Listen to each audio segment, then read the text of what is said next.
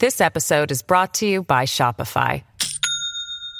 Do you have a point of sale system you can trust, or is it a real POS? You need Shopify for retail. From accepting payments to managing inventory, Shopify POS has everything you need to sell in person. Go to shopify.com slash system, all lowercase, to take your retail business to the next level today. That's shopify.com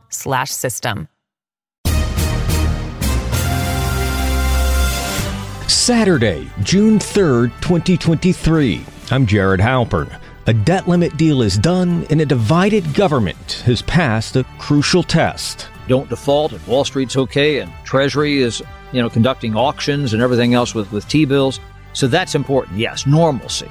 I'm Ryan Schmelz. After decades of trying, will this Congress be the one to get it done? A bipartisan group of lawmakers are trying to pass a comprehensive immigration reform bill. Mm, but with history not exactly on their side, will this time be different? And does Congress have the willpower to get it done? We only need political willingness, period. This is the Fox News Rundown from Washington.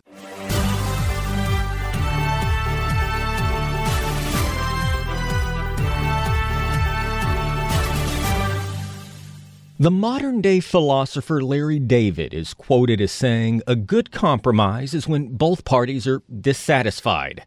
A congressional debt limit deal was not the subject the Seinfeld co creator was describing, but it does fit. It wasn't an easy fight. I had people on both sides upset. But I was focused on you. And I will stay focused on you because I'm waking up tomorrow going after everything we didn't get here today. House Speaker Kevin McCarthy celebrating a strong bipartisan vote for the debt limit suspension agreement he brokered with President Biden, ultimately winning support from two thirds of House Republicans and about the same ratio of House Democrats. The Senate gave final approval in another bipartisan fashion, 63 to 36 again overcoming objections from the right and left. Senate Majority Leader Chuck Schumer saying, This demanded a bipartisan solution we knew we'd need to come together for a solution like the one that passed tonight. And so I'm happy to stand here passing this critical legislation. The critical legislation suspends the debt limit into 2025 and sets new budget caps intended to bring down spending for several years. The deal also eliminates the risk of what economists feared would have been a catastrophic hit to the economy had the U.S. defaulted and been unable to meet its financial obligations. Fox News senior congressional correspondent Chad Pergram covered every single step, and we talked after the votes about what's in the bill, what isn't, and what we learned about how this divided government can govern. The fact that he got 149 Republicans to vote for a debt ceiling package, to raise the debt ceiling, that's a big deal. Now, now let me go the other side of the coin here. The other problem is that you know you have this this group of very right wing conservatives in the House who they don't want anything to do with this at all. We saw this on the rule vote, which is the mm-hmm. preliminary vote to get this across the finish line. Needed to have Democrats jump in and help out there. Um, Which we should say is unusual. Generally, the party in power is solely responsible, even if every member of the majority party isn't going to vote for the final piece of legislation. They usually vote for the rule, yeah, which just governs debate. Exactly, exactly. And you have to have that rule in place ahead of time before you actually consider the bill, because otherwise you can't bring up the bill. It establishes the rules for how you will play the game.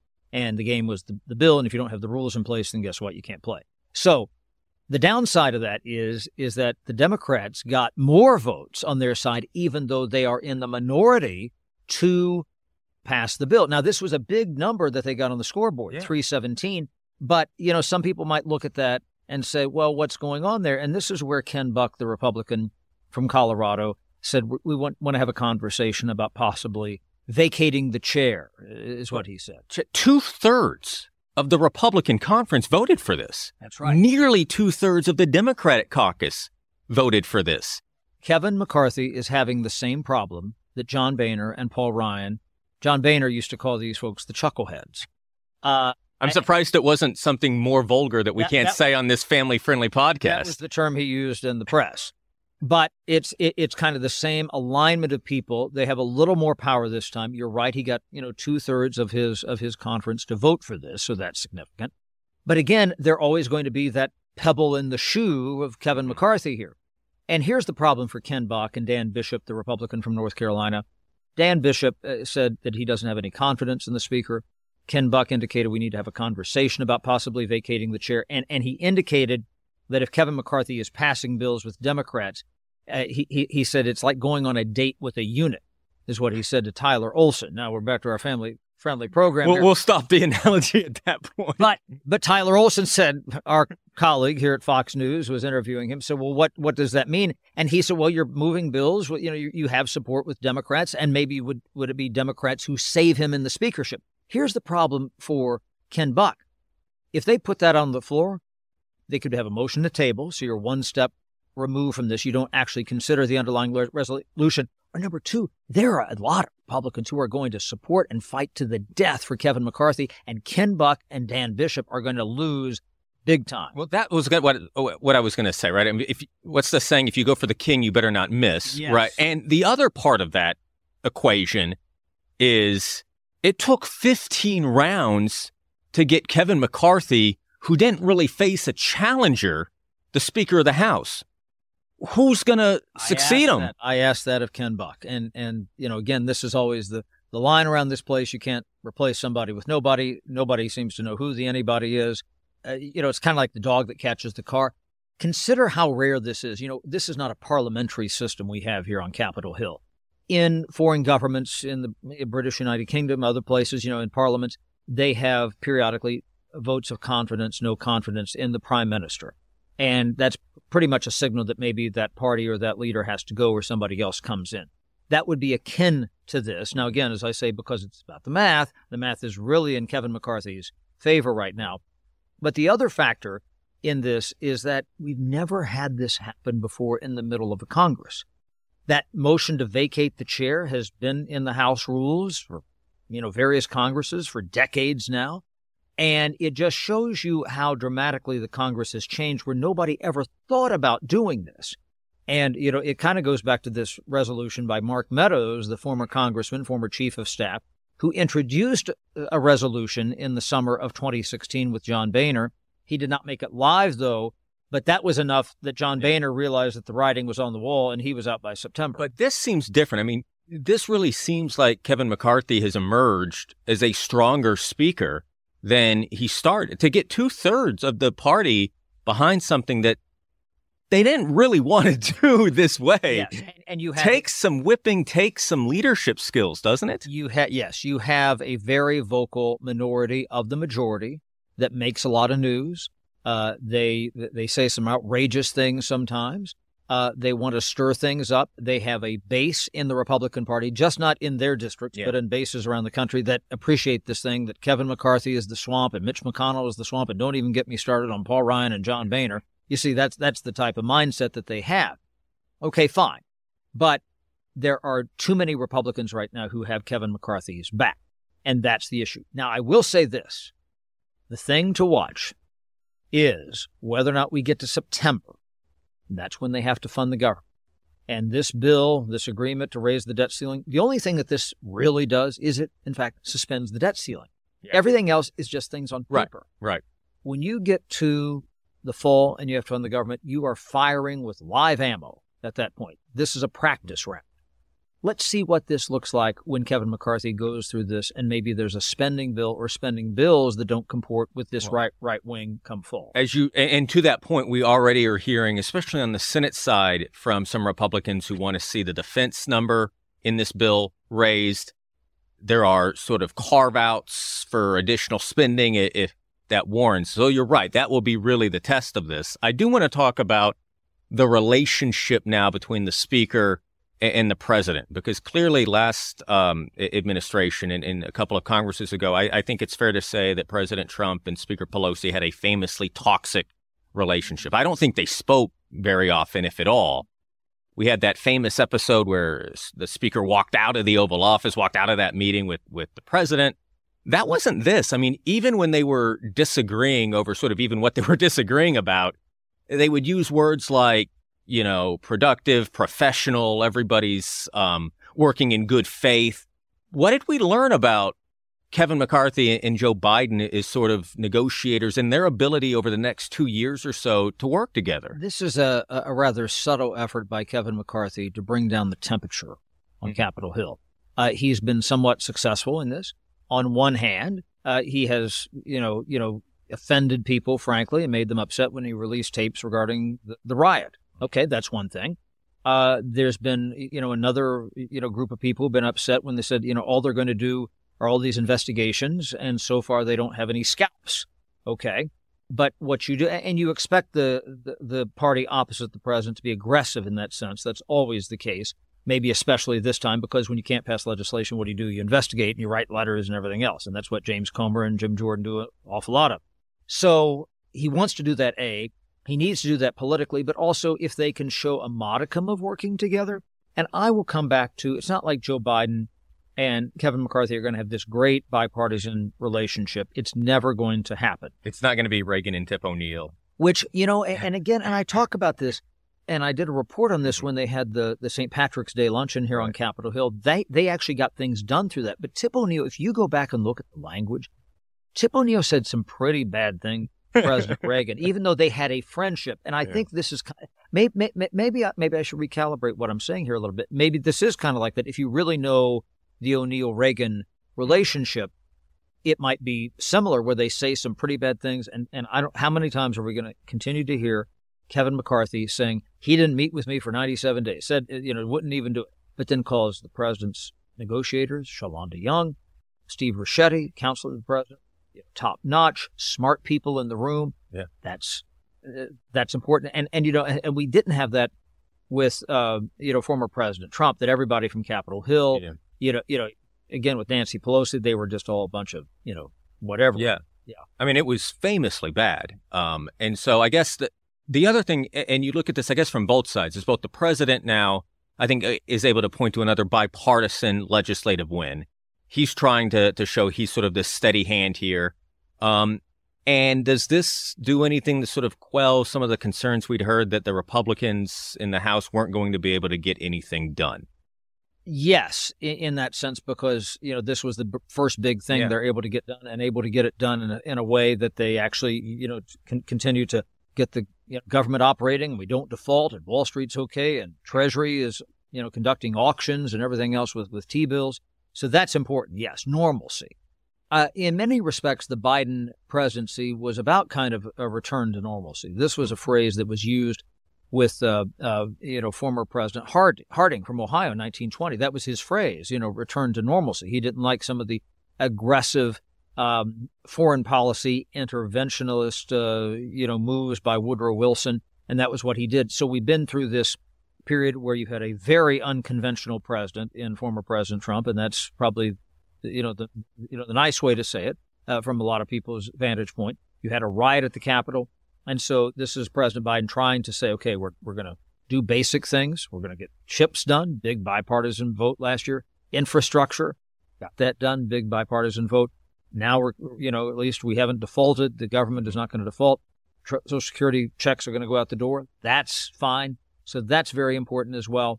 And for some, to some degree, that's also the charge of Kevin McCarthy to try to make the place on Capitol Hill work a little bit too. And maybe that's a little bit of a sign in that respect. You know, it, it was amazing to talk to some of the members and, you know, the, praising this deal where they said, well, you know, we're going to do appropriations the right way. You hear this term around so much here on regular order. Regular order. they say that as much as infrastructure week, our favorite. Yes. And now that is in the eye of the beholder, first of all. But just the idea that you're going to do 12 appropriations bills, run them through subcommittee and then committee and onto the floor, et cetera. Now, I want to see that actually happen. Okay, there's a lot of reasons why I might be skeptical that that. When's the last time it happened? Uh, you really got to go back uh, to about oh well, there, there's two metrics for this. There was um, one year in about I remember Jerry Lewis from California yeah. was the chair of the Appropriations Committee, so we're looking about circa 04, 05. But the last time both sides did everything by the book was like the mid. That's what I'm saying. So that's why you have some skepticism well, that they're going to be. And, and listen, that's fine. Well, but, but, but look at this. You know, at what point does the regular order, the non-regular order, became regular reg- order? You know, yeah. this business that you say this is how we play. Okay, uh, okay. Let's imagine it's baseball. Okay, so it has been since 1973 that there has been a designated hitter in baseball. Is that the regular? Well, now it, you know a, a, a, DH is universal in both leagues. Mm-hmm. The pitcher never bats except in, in extreme circumstances. There are purists who will tell you no, it should be eight players in the field and the pitcher bats, and that adds strategy, everything else. But if you've done it the other way for so long, then that isn't that the regular way. Well, the DH is now a part of baseball. I could say the same thing about the shift. I'm not going to go down that rabbit hole, but I have some strong feelings about not allowing the shift anymore. At any rate, what who, who, who knew that Ron Blomberg, the first designated hitter in Major League history, played for the Yankees and back in the in the 70s, would have have a comment here on Congress? Quite, it's quite a legacy. So I guess I'll finish with this, and that is the next kind of flashpoint that you would expect is going to be in September as we get to whatever a funding bill looks like, whether it is 12 appropriations bills, maybe 13 if they have to do an additional one for Ukraine, maybe 14 if we have an active hurricane season. Or, or the other thing they might do with defense, I'm going to give our listeners a term here, OCO. Yes. So some years ago, because they could not put as much money into defense as what they wanted during sequestration. Yes, yes, yes which was the last debt limit uh, deal, by the way, 2011, yeah. yeah, which was tamping down how much money they spent they had something called overseas contingency operations. Now, this was real money. It went to defense and it was 70, 80 billion dollars. Yeah. I mean, this is not just, you know, eh, but it was, and, and it's not a slush fund. I hate that term because nobody knows what a slush fund is, but it was, it was real money, but it wasn't on the books. Now, Kevin McCarthy and Kevin uh, and Patrick McHenry from North Carolina, they both said, we're not going to do anything behind the hand here, something. We're going to do it by the book. Now, is this regular order back?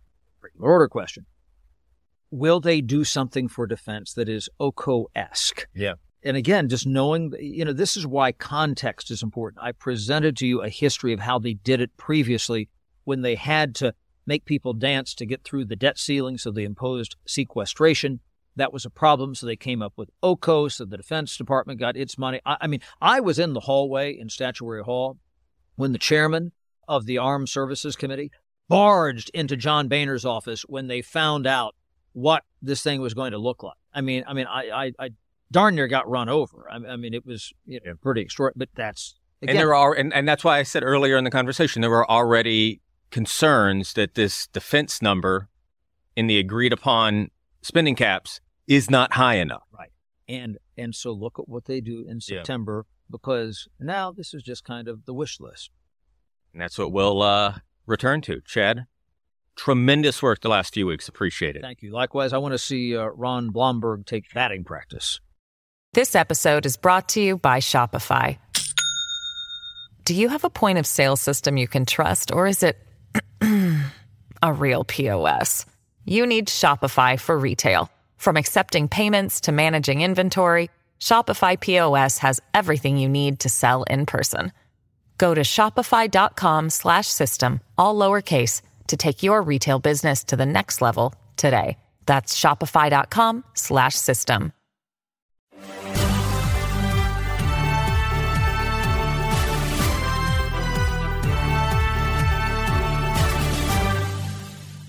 Here's something you probably didn't have on your 2023 bingo card Fox's Griff Jenkins mentioning one of the hottest summer concerts of the year in a border and immigration segment. I have a better chance of getting a ticket to Taylor Swift, Ryan, than this bill passing. He's talking about a comprehensive immigration reform bill called the Dignity Act, which is facing some serious odds. That's because despite many attempts, comprehensive immigration reform has fallen short time after time over the past several decades. But the group of bipartisan lawmakers are trying to beat those odds. The effort is spearheaded by Democrat Veronica Escobar of Texas and Republican Maria Salazar of Florida, who says enough is enough. We don't need what's happening at the border. The country doesn't need it. The country doesn't deserve it. Forget whether they were Republicans or Democrats. The country doesn't deserve it.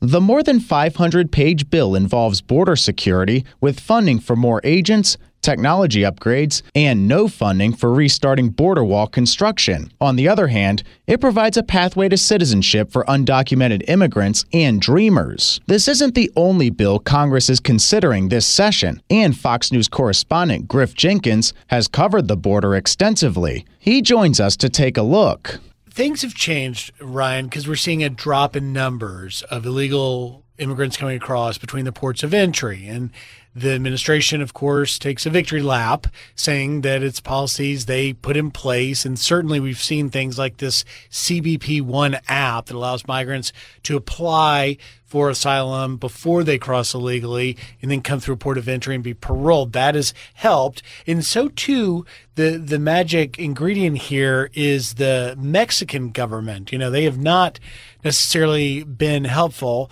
And in many ways, I have, in my reporting, said at times when I was covering caravans of two, three years ago, you know, we were seeing Mexico almost assisting, giving rides to migrants from Mexico's southern border to the northern border on buses, effectively making Mexico a transit country from wherever they came from to our southern border. So we're seeing it go down, but it's worth in context to step back and, and realize the administration when they came in and undid all of these Trump border policies, many of them which were geared towards enforcement, uh, caused the numbers to hit unprecedented levels. That's why we've had seen more than two million uh, encounters uh, last in, in the last fiscal year, and so you know for those that have been covering the border for a long time, like myself, and I've been doing it for more than 10 years, you really have to just sort of hold your breath and pause and wonder does it stay down a little bit or will it pick back up? Because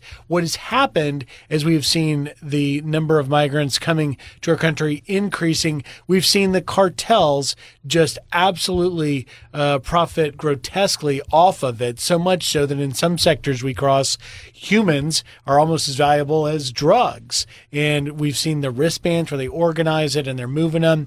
And you're seeing the migrants now coming from you know 170 countries. So when I'm there, I did uh, uh, some reporting about a couple months ago, and literally I had like six or seven people from China walk right into our live shot.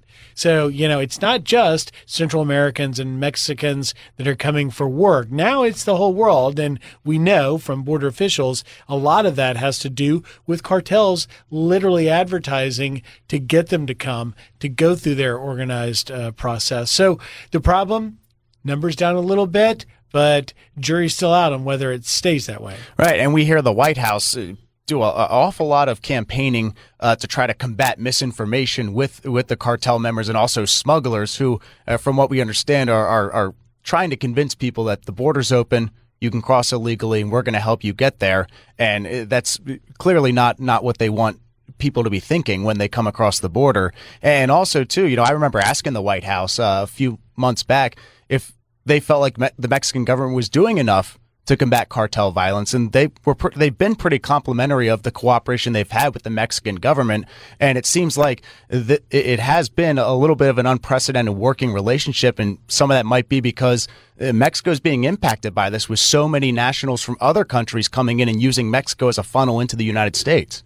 That's a great point, and, and and you're right. You know, the the White House has been putting their messaging out for so long about the border is not open. Now is not the time to come. And migrants didn't listen because why? Well, the migrants came over, paid the cartels, and they got across. And so then the family members go on their Facebook pages and see, hey, it worked. I got to Florida or New York or Nebraska, wherever they're trying to go, because many of them have some family member or friends or some some diaspora, if you will, from from those migrants. And so, you know, success of those that went before you is the greatest pull factor, if you will, for these migrants. But at the same time, now that they're putting out this um, you know, uh, Title 42 is gone under Title 8. We will enforce, if you don't qualify for asylum or aid, we're going to send you back and ban you for five years from entering the U.S. That's, that's had an impact. But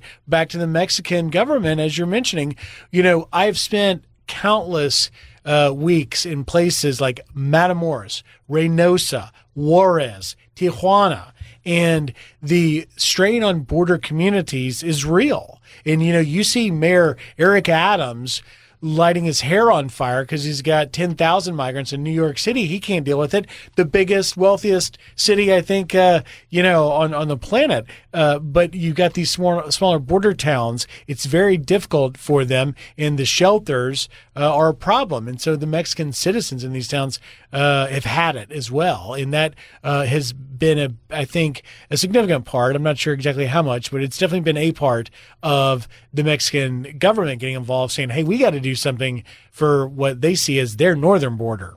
And as somebody who has probably some of the best sources along the southern border in the entire business, you know, uh, what are they saying to you needs to be reformed the most? We hear a lot about the asylum process being broken. We hear a lot about the immigration process in general being broken and also how resources are being used. But uh, what, what, what would you say is the biggest thing they would like to see reformed or at least action from Congress besides just resources? You know, Ryan, you never divulge your sources, but let's just say I am sad to see the current Border Patrol Chief, Raul Ortiz, who is soon to retire in a matter of days.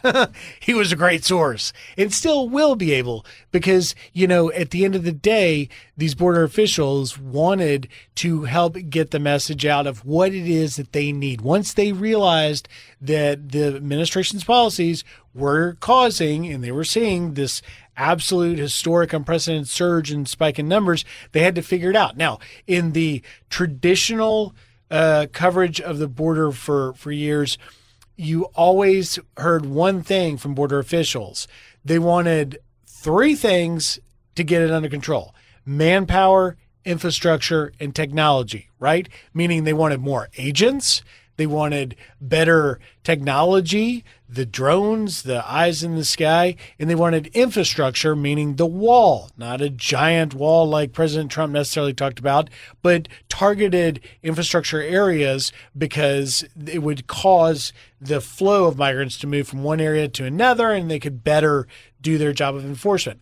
What ended up happening because the numbers were so overwhelming, the border officials, the Border Patrol agents, the men and women in green, were taken off of the border and were doing the transporting, driving buses, doing all the processing of these migrants so much so that they couldn't do their fundamental duty. And that was the uh, thing that really broke the camel's back, if you will, in terms of the border officials just being frustrated, overworked, morale down, realizing, man, we've got to basically babysit these migrants and move them around. We can't even go to the border where we try and stop them, particularly stopping things like the ones that want to evade uh, capture, that don't want to just turn themselves in. They want to be what they call a gotaway.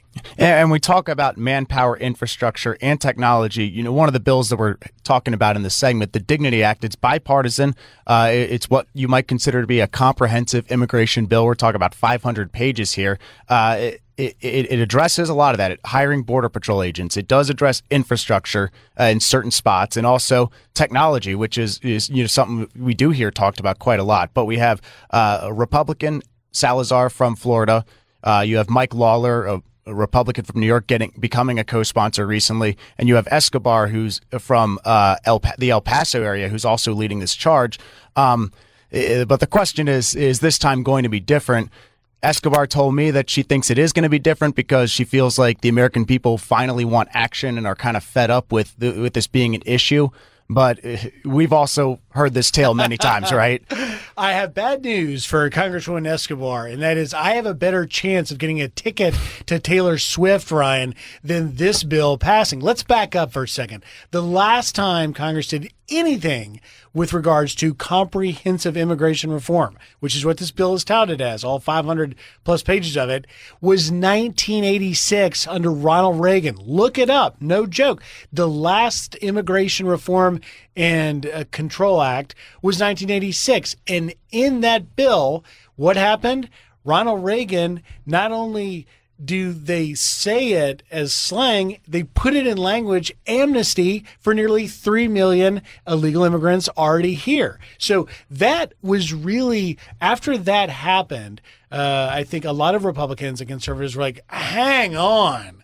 Amnesty. Now it was being sold, Reagan sold it as a trade. Those that are here can stay here, but no more coming and We're going to tighten down on enforcement and they did do a fair amount of that. But every since that 1986 bill, basically, when the amnesty outraged half of the political aisle up here in Washington, it became a wonderful campaign issue. It is just my observation, uh, lest I say opinion, but I feel like this is such a good campaigning issue for both parties. Neither are serious about doing it. Now, in fairness to Escobar and the others behind this Dignity Act, you do have a situation now that is a absolute humanitarian crisis and many say national security crisis. So they are serious. And I've looked over the summary of this bill and there's very serious things that make sense. But is the political will actually here? I don't know that it is. And you have a, a whole host, unlike in 1986, you now have this whole group of these dreamers, the children that were brought here. Yeah, that's a big part of the bill. Yeah. Their, against their against their knowledge because they were one years old or an infant or three years old. They have been here and they are the ones that you would think would be at the front of the line for getting some sort of uh, fast track pathway to citizenship. But yet at the same time, the same Democrats that'll push for that aren't necessarily looking to build more wall necessarily. They'll do targeted stuff, but not to the level uh, of enforcement that Republicans want. So I'm not sure they get together on this. And in this divided Congress, I definitely don't see how you have this, you know, uh, uh, group of of sort of moderates in the middle. And by the way, it's not that others haven't tried since 1986. If you go back, I remember when George W. Bush came in, he was riding high and he was literally the first big thing he was going to do was uh, comprehensive immigration reform. And then 9 11 hit and it never got off. Obama did do something. It was a little, he had the unaccompanied child. It didn't do much. I st- my career covering the border started when the state of Arizona did a law under then Republican Governor Jan Brewer, SB 1070. And basically, what Governor Brewer saw was a rise and a spike in drugs and migrants crossing illegally in Arizona.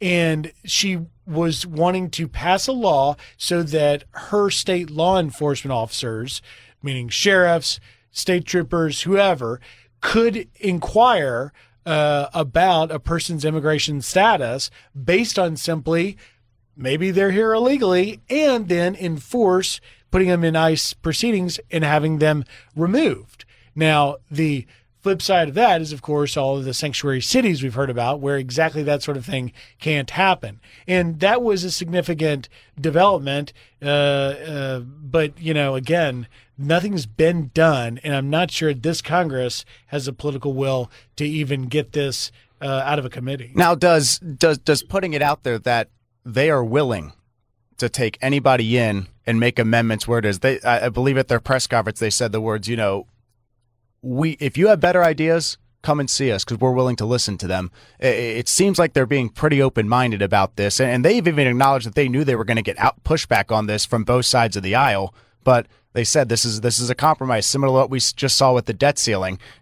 Does do you think that gives them that extra push, or is it still kind of running into the same issues that other immigration bills have run into in the past? Great question, and I think it's the same old situation, uh, to paraphrase a great 1980s Motley Crue song. Same old situation here. And unlike the debt ceiling, we're not going off any fiscal cliff. Moody's isn't going to downgrade us, whether we have a million illegal immigrants or one. And, you know, we hear a lot about the national security threat, and we hear every month the reporting of a handful of the migrants they apprehended hit this terrorist screening database.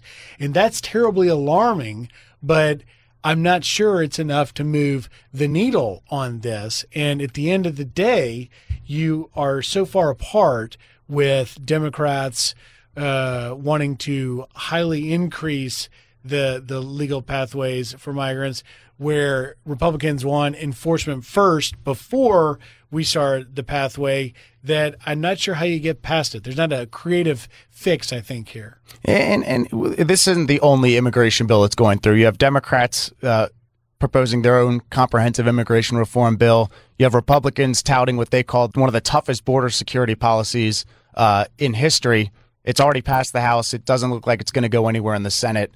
Uh, and then you have Chris, Kyrsten Sinema and Thom Tillis having a, a, pretty much a rehashing of Title 42 minus the public health aspect. Any do any of those stand a chance of making any progress here? Probably not. Unfortunately. And, you know, one of the things you saw in the last administration, right? Trump didn't get anything passed as far as legislatively speaking, but a handful of executive orders. And remain in Mexico was the Trump policy that was blasted as, you know, racist, Trump's a xenophobe and all that stuff. And it basically said that if you're applying for asylum, you can do so. You just have to wait in Mexico, meaning if you cross illegally between a port of entry, claimed asylum, rather than being caught and released, which is the, you know, what we're seeing so much yep. under this administration, Trump would make him go back and sit in Mexico. And guess what? Numbers went down. Why? Because a lot of those migrants, wherever they're from, albeit Central America or China, don't want to wait in a Mexican border town for two years, living in squalid shelter conditions. Now you fast forward, and my point here is essentially the CBP One app with applying for asylum in another country before you come here so that you can get organized to cross legally at a port of entry at such time you're scheduled Guess what that is? Don't tell anybody. It's Remain in Mexico reworked. So I think, you know, could any of these um, narrow focused bills uh, in proposals that both Republicans or Democrats are putting out there get adopted? Yeah, I think so, but it probably is less going down the legislative path and would be more appropriate for an executive order from the White House. Right. And I remember when, when the Republican bill was introduced, obviously it brings back a lot of Trump administration agenda items. And also, I remember asking Leader Scalise, you know, well, will you have an open line of communication either with the White House or with some Democrats in red states and border states to to take amendments and make sure this gets passed. And he kind of diverted and said, "Well, they'll hear hear about it from their constituents," which you know is kind of showing this is going to end up being likely a partisan bill, and likely it's not going to go anywhere from there. um, but I think one thing you, you know you touched on former President Trump. He's on the campaign trail talking about uh, birthright citizenship and whether or not he would end it if he's elected president. I know he ran on this in 2016, or at least talked about it quite extensively. Yeah. You know, what do you kind of make of that? And is this feasible? Could it happen? what, what, are the legal issues there? Well, uh, former President Trump has uh, a, a problem in that there's this thing called the Constitution. and he's going to run into that. It's not like the last Congress passed a law that you're now going to undo in reverse.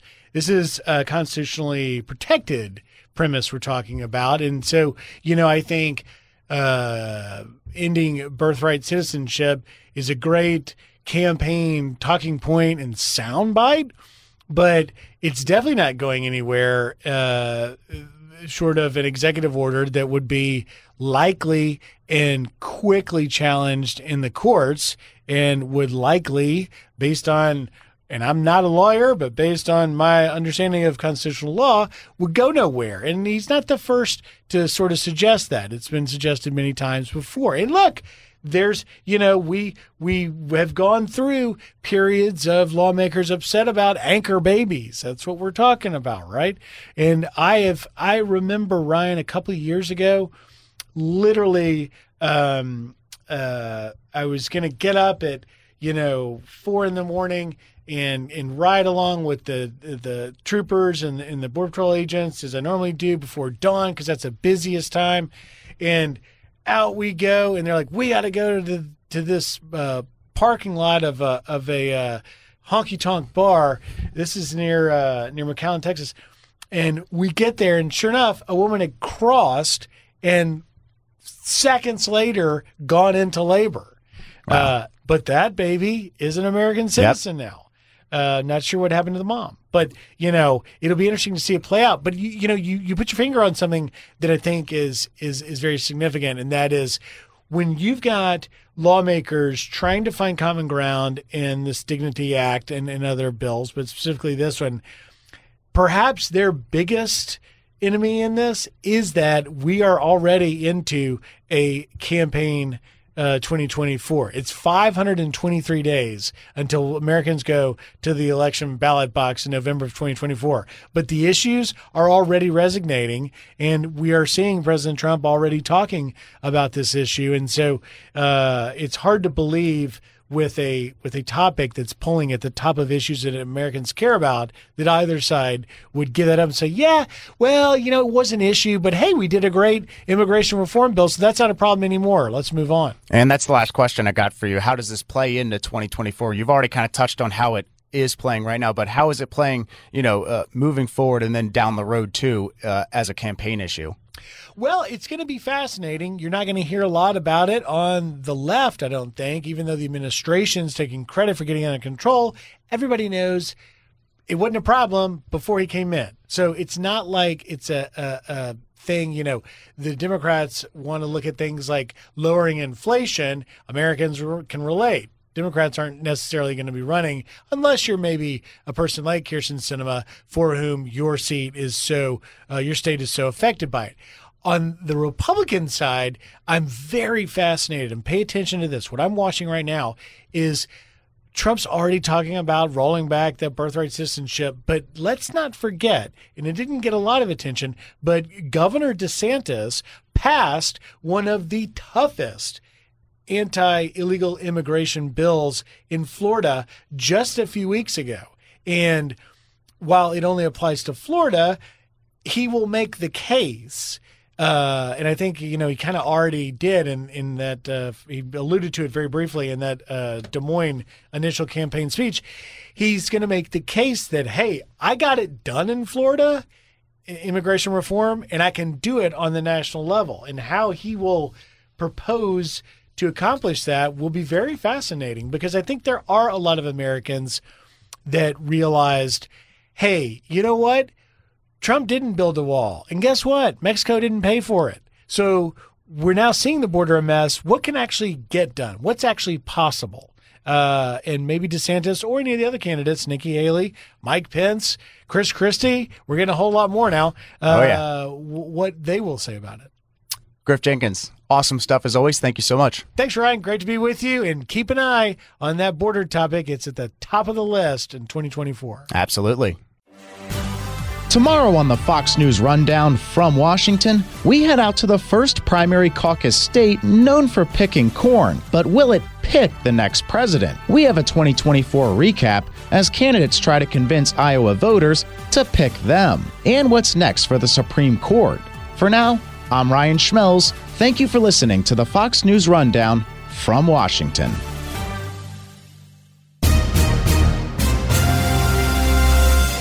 Stay up to date by subscribing to this podcast at foxnewspodcasts.com. Listen ad-free on Fox News Podcasts Plus on Apple Podcasts. And Prime members can listen to the show ad-free on Amazon Music. And for up-to-the-minute news, go to foxnews.com. Hey, it's Clay Travis. Join me for Outkick the Show as we dive deep into a mix of topics. New episodes available Monday to Friday on your favorite podcast platform and watch directly on outkick.com forward slash watch.